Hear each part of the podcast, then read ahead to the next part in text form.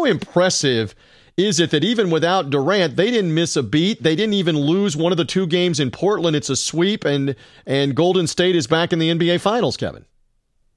Well, I think the most impressive thing was the Warriors fell into a seventeen-point hole in Game two and one, an eighteen-point hole in Game three and one, another double-digit deficit in Game four and one in overtime. But that, you know, to to come back from all those deficits, you would think just by mathematics that Portland would win one of those games. I mean, even if they're down three to one heading back to Oakland, that they would still be hanging around in that series. And by all right, Portland, I mean, was in all four games. Even in Game one, they still hung around.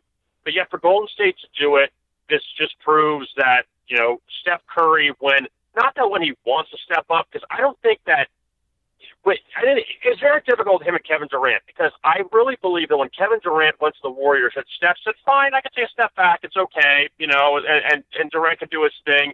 But then when Curry's got to be the guy, my goodness, what he did in that series, what he did at the end of the Houston series in that second half and the clincher in Game six was just amazing. And, and this is why he's one of the best in the N B A.